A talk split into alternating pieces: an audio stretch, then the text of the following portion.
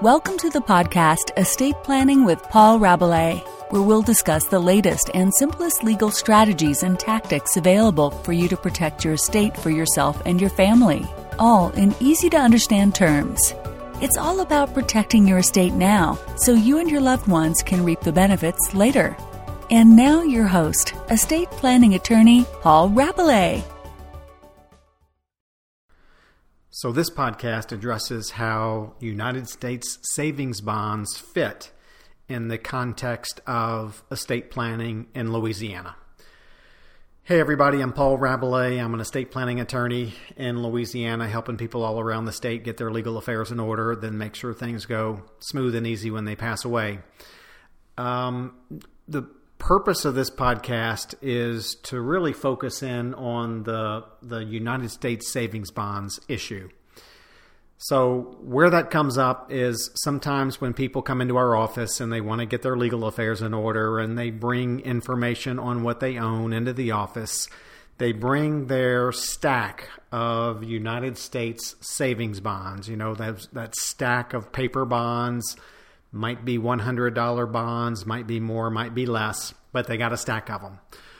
Or we see it when a family member dies and the surviving child or spouse comes into the office to discuss settling the estate of their loved one, and they walk in with a stack of United States savings bonds that are in the name of their deceased family member. So comes up all the time. We're going to talk about how all that gets addressed. And then we'll also talk about what people can do in advance to really make things as simple as they can and protect what they have for their family.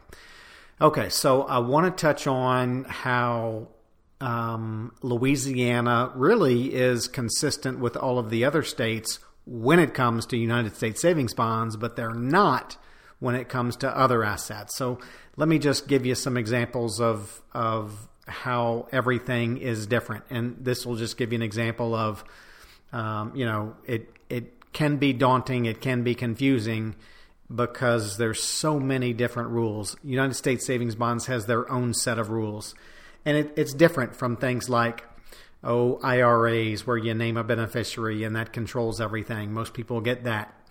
Um, and then it gets fuzzy in Louisiana when people have investment accounts and they're told that in Louisiana, uh, Louisiana doesn't recognize certain forms of ownership or registration from an investment account standpoint. So things like joint tenants with rights of survivorship, not recognized in Louisiana. Things like transfer on death, TOD, on an investment account, not um, not recognized in Louisiana.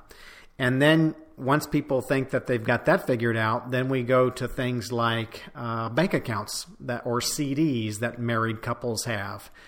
And when one spouse dies, you know, our kind of Louisiana estate law governs the disposition of the deceased spouse's one half of the bank accounts and the CDs and so and and so um, now with with savings bonds completely different completely different than all those other kinds of accounts.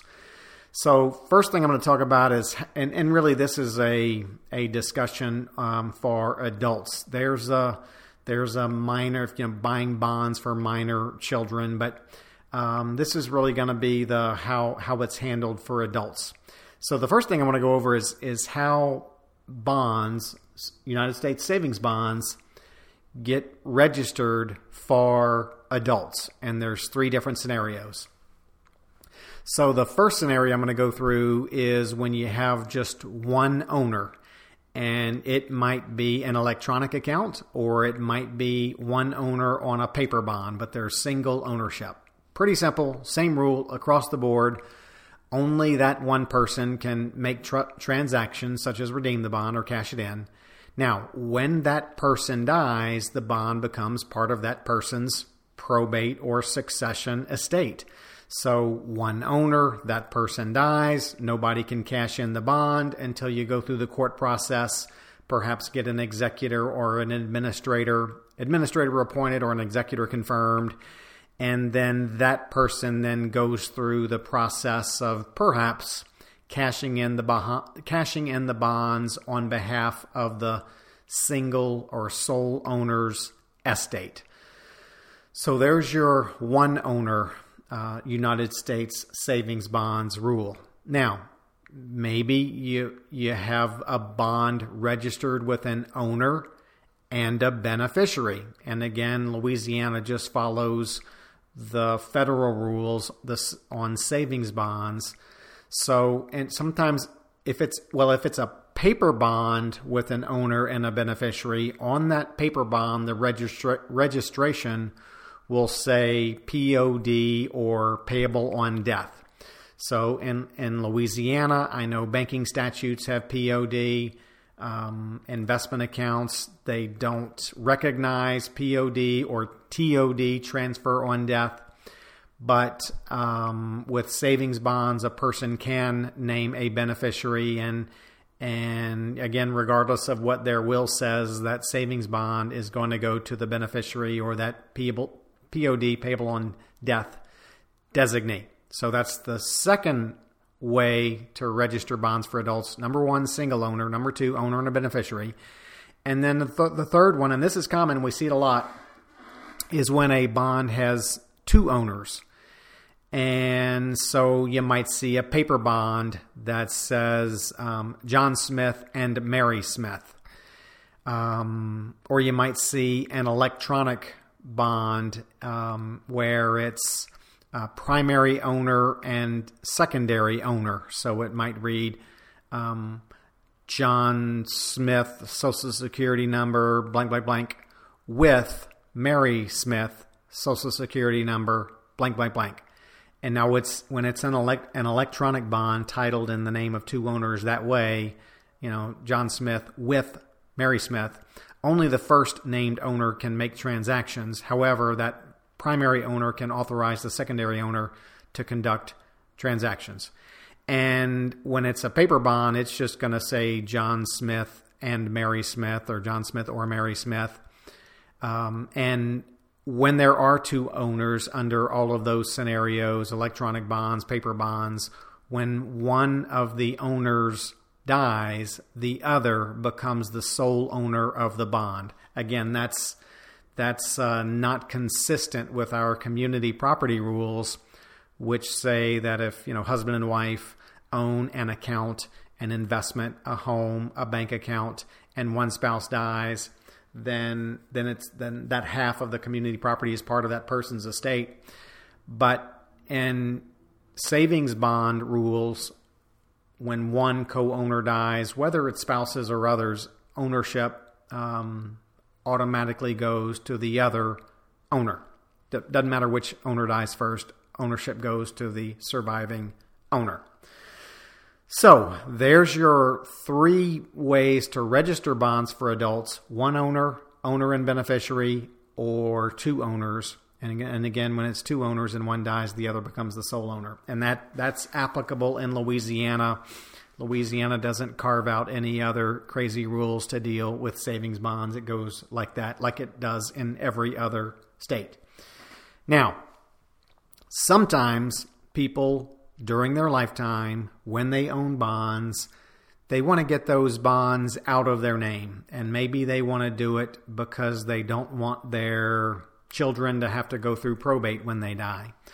Or maybe they want to get their um, bonds out of their name for some type of asset protection purposes. So there is a way to have someone transfer their bonds to a trust.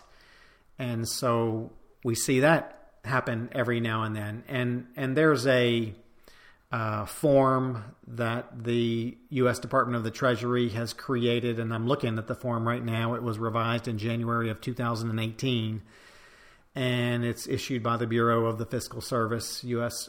Department of the Treasury and it's called FS Form 1851 Request to Reissue United, United States Savings Bonds to a Personal Trust. So, again, might be something a, an adult owner would do to transfer the ownership of the bonds to their revocable living trust, which is a grantor trust, or perhaps to some other trust for asset protection purposes. And it says in there if you're if you're um, transferring these bonds to a grantor trust, then da, da, da, accumulated interest continues to be your income rather than that of the trust, and therefore you may continue to defer reporting the interest earned each year. So there's no tax consequence to transferring United States savings bonds from an adult owner's name into a grantor trust, or of which uh, one of which is a revocable living trust. So you just have to fill out the form and follow the rules. It's fairly easy to follow the rules. You have to list, you know, describe all the bonds and the way they want it described, and and then get some signatures and fill out the tax liability statement regarding whether you'll continue to be treated as the owner um, because it's a grantor trust. So you fill all that out, you send it in. Now, um, when when the Treasury Department reissues a Series EE or Series I savings bond, they they no longer provide a paper bond. So you can't trans take your paper bonds, fill out the paperwork to have them transferred to your trust, and then expect to get paper bonds back in the name of your trust. The reissued bond is in electronic form and in their online system called Treasury Direct. So there's a lot of really good information on the website www.treasurydirect.gov. But um, so my my main point here though was to have people, particularly people in Louisiana, recognize that while we do have a number of different rules that aren't applicable to people in other states regarding certain things that they own, um, we do follow the United States savings bonds rules and all of that stuff on oh community property and all of the community property issues that comes up that come up when married couples own things together um, don't necessarily apply in the realm of the United States savings bonds because um, we defer to all those special United States savings bonds rules. So there you have it. So what do you do from here? One, um, you know, you if you have a stack of bonds, they're probably in your drawer, drawer or in your safe deposit box. I'd, I'd you know take an inventory of them. Uh, you may want to consider even cashing them in if you're in you know simplif- simplification mode. Although you'll have to report gain as as taxable income, but you, maybe you want to just get all that stuff knocked out so that your survivors won't have to deal with it. If you do want to keep your bonds and you want to enable your uh, successors to be able to handle those bonds, cash them in without having to go through probate, then you'll want to consider um, retitling those bonds into a trust and creating that um, account with Treasury Direct that will be titled in the name of your trust. And if for some asset protection reason you want to transfer them to your trust, you can to a trust. You can do that as well using the um, special Form 1851 that requests to reissue savings bonds to a personal trust. So, hope that helps. Hope it gets those of you out there with bonds all over the place to um, have a plan to so it's not so so much of a nightmare either for you or for your survivors at the last minute. And uh, hope this helps. Y'all take care of your business. Leave a legacy. Have a great day.